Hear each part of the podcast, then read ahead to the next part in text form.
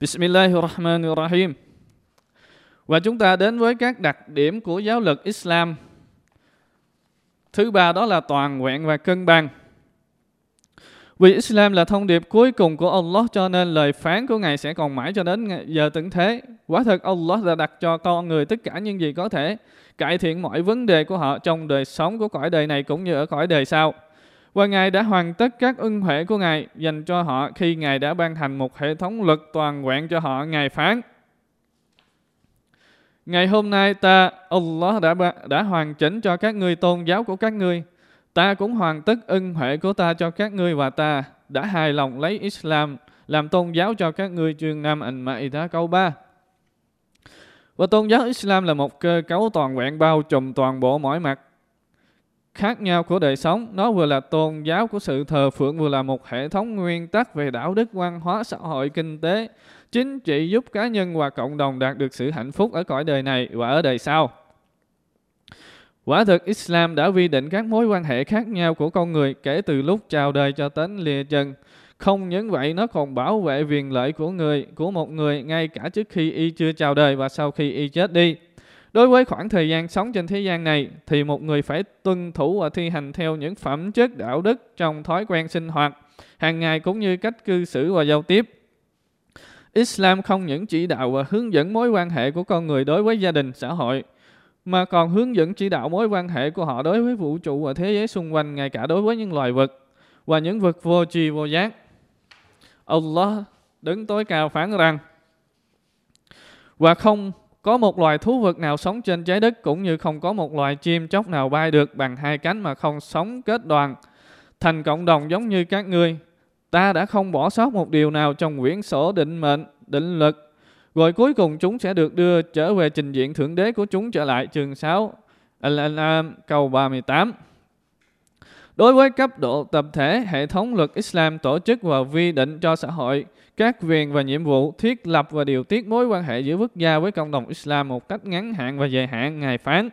Và ta đã ban xuống cho người Muhammad kinh sách Quran trình bày rõ tất cả mọi điều và nó là một chỉ đạo một hồng ân và một tin mừng cho những người Muslim chương 16 An-Nahl câu 89 Hệ thống luật Islam đáp ứng các nhu cầu khác nhau của con người, nó quan tâm đến hình thể của con người, nhưng không hời hợt và bỏ bê linh hồn và tinh thần.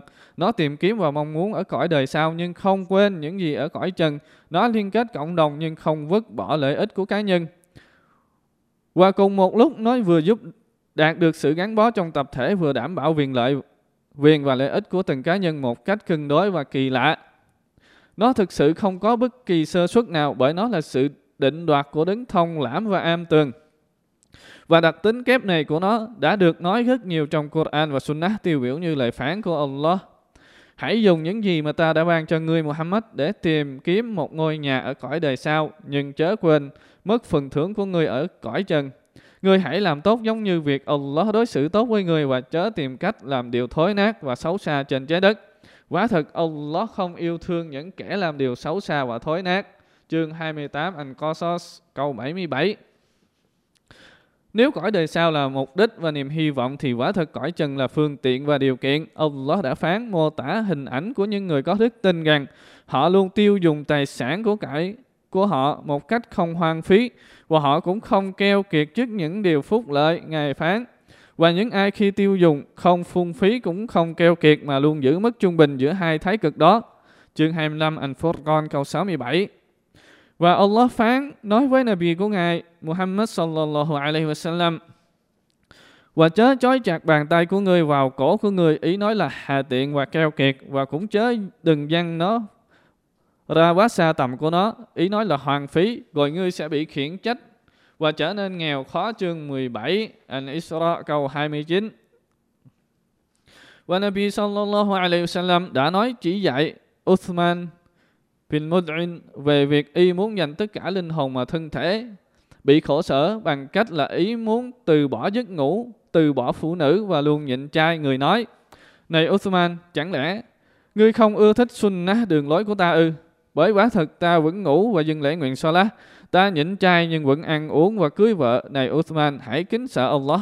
Bởi quả thật, đối với gia đình của ngươi, ngươi phải có trách nhiệm. Và đối với khách của ngươi ngươi phải có trách nhiệm và ngay đối với bản thân của người, người cũng phải có trách nhiệm. Do đó hãy nhịn chay và ăn uống, hãy dừng lệ nguyện xoa lá và hãy đi ngủ. Abu Dawud. Hadith số 1369. Về việc kết hợp hài hòa giữa thế giới cõi trần và thế giới cõi đời sau, Allah phán rằng Hỡi những ai có đức tin khi tiếng Azan được kích lên, gọi các ngươi đến dân lễ nguyện Salah al-Jumu'ah vào ngày thứ sáu thì các ngươi hãy tạm gác lại việc mua bán mà danh chân đến masjid để tưởng nhớ Allah đó là việc tốt đẹp cho các người nếu các người nhận thức được.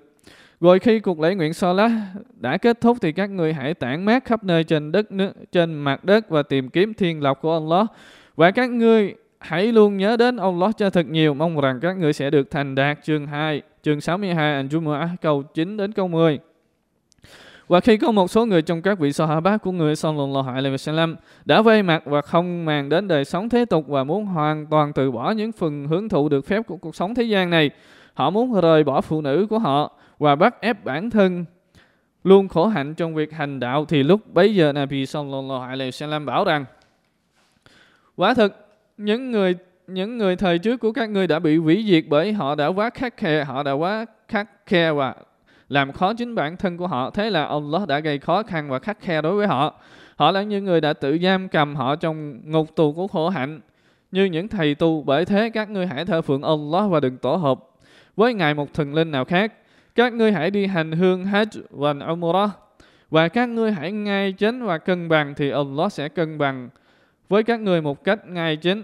Và câu kinh được mẹ khải xuống cho họ. Này hỡi những người có đức tin, các ngươi chớ đừng tự ý cấm những thứ tốt lành mà ta đã cho phép các ngươi. Và các ngươi đừng hành động quá độ bởi quả thật, ông Lót không yêu thương những người quá độ. Chương 5 Al-Ma'idah câu 87 và đây là bài hadith do Ibn Jarir ghi lại trong bộ Tafsir 4 trên 9 và Ibn Mubarak trong bộ Ashur. Hadith số 1031 cảm ơn các bạn.